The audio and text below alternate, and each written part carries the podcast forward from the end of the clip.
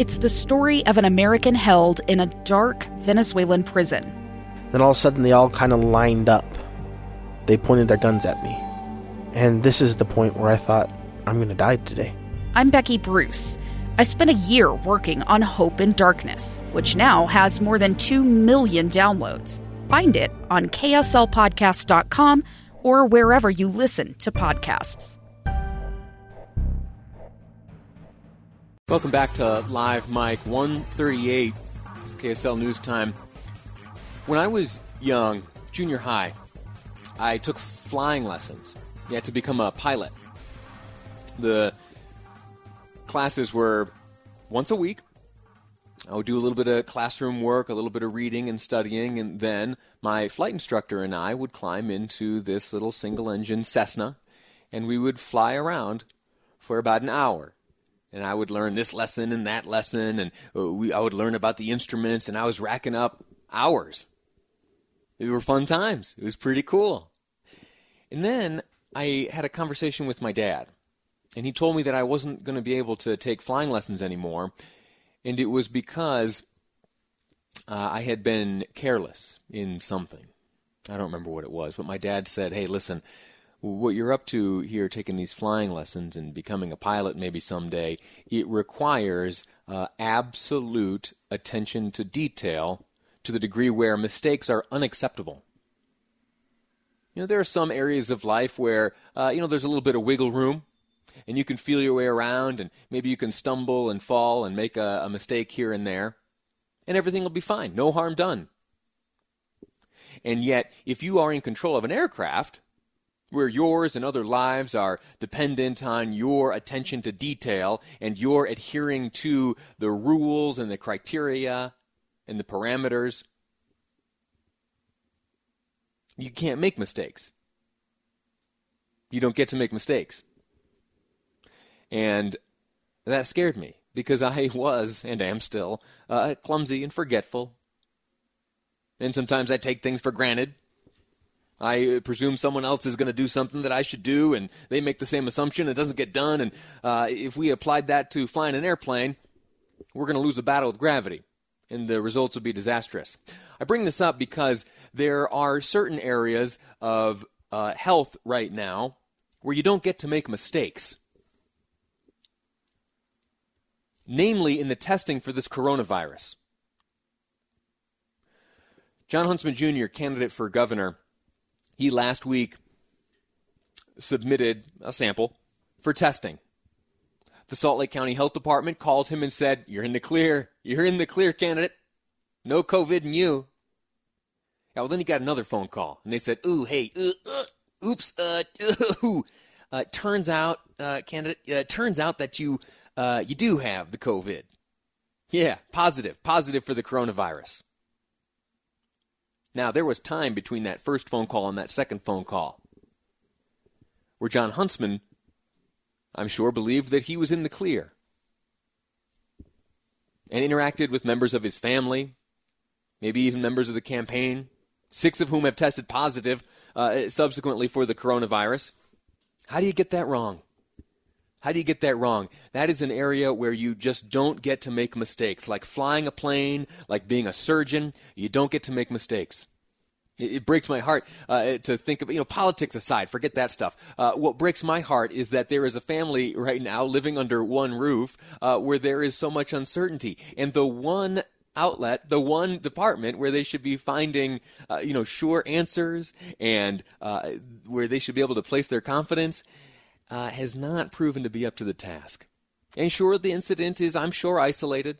Uh, producer Amy had a conversation with the department this morning, and they say, yeah, this stuff is, is rare, it doesn't happen, and it's, it's terrible. Uh, but it did happen. And, uh, and now a family is left wondering uh, what happens next. Speaking of family, joining me on the line now is Abby Huntsman, uh, who lives under the same roof with her father and is right now kind of wondering what's next. Abby, how are you? Lee, uh, our house is officially the COVID house. I've, I've escaped out on our balcony for a few minutes to get some fresh air. Uh, but it's been this last week. It's been a whole new world for us. And uh, you have uh, a kid the same age as my twins, and so mm-hmm. you you understand the the uh, the anxiety that one feels, and and I think we have a whole new appreciation for everyone else that has gone through something like this, waiting for test results, getting the wrong results under one roof with multiple people. And um, you know what? We just we have a positive attitude. We keep going. Uh, my dad's not feeling so hot at the moment, but he's never been more energized for this race. And I know we're in the voting stages, so we just we, we learn from it, we move forward, and and we stay as positive as we can be. Positivity is important, very important. So, what is the, the family's attitude right now towards the, the county health department? Uh, frustration at all, or is there understanding? You know, it's a tough thing because uh, the people that have helped us. I mean, I am not. Uh, I am so thankful and grateful for the work that our health professionals um, are are doing every single day. They're putting their their lives in danger and their families' lives in danger to do what they do to, to get people tests. Um, so, you know, this is not a, a, a point of of a blame game or pointing fingers at anybody. I, I, I do think there are some questions, though, to be asked about, you know, not for us because we're here, but to make sure this doesn't happen again. Because here we were under one roof with about 10, 11 people, many of them uh, babies. One of my sister has type 1 diabetes, so she's naturally high risk and is and still waiting for her test results, um, but has been a bit anxious. Uh, but you know, you get a test back and it and it says you're negative, which is what happened with my dad. And so you roam the house for two days thinking that you're fine.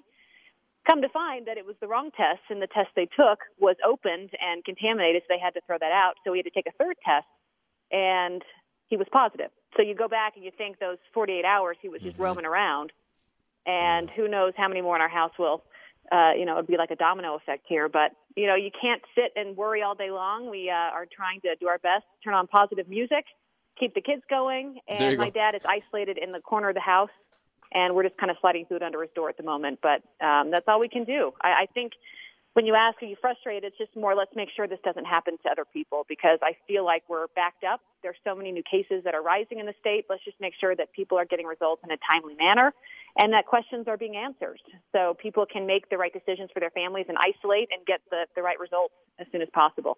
Perfect. Perfect. Uh, l- let me ask you this. Uh, what's that, what's that positive music you're playing? Say it one more time. What's that? What's that positive music you're playing?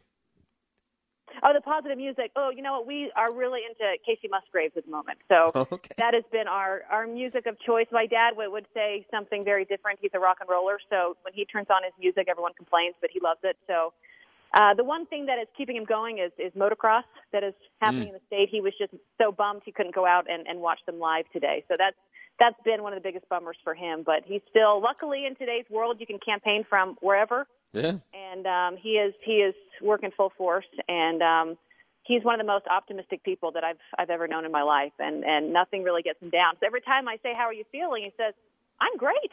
And I can just see in his eyes; they're just red and watery. And I know he doesn't feel great, but you know, you got to have a good attitude. That's all we can really do. We're going to monitor him closely, and and every day you just hope that you start to feel a little better. Sure. Uh, well, listen, Abby, I'm grateful to you for your time. Sorry you're going through this. Uh, you said 10, 11 folks there in the house. H- have you all been tested subsequent to, to this back and forth with the health department? Are you waiting results now? We, we, we all got a, a second test, uh, not through the health department this time, um, and mm-hmm. we're hoping for faster results. We should hear in the next 24 hours. Uh, the problem is, and you get one other positive, everyone's negative, and so how do you isolate? It's just it's a it's a challenging yeah. time for everybody, and all I can say is people out there, you know, stay healthy, listen to what people are telling you, wash your hands, stay safe, and do what you can, because uh, that's mm-hmm. all we can do. And Lee, uh, I hope your family stays safe, you and your your beautiful baby. Thank you so much, and we're doing our best. Uh, Abby Huntsman, thank you so much for your, for your time, and best of luck to the family. Stay healthy, okay? Thanks, Lee. Bye bye. All righty.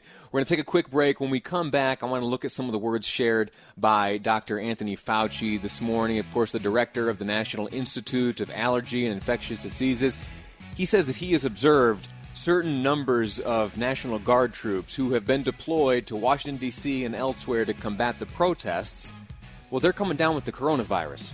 We'll get into those details next on Live Mic. I'm Lee Lonsberry, and this is KSL News Radio.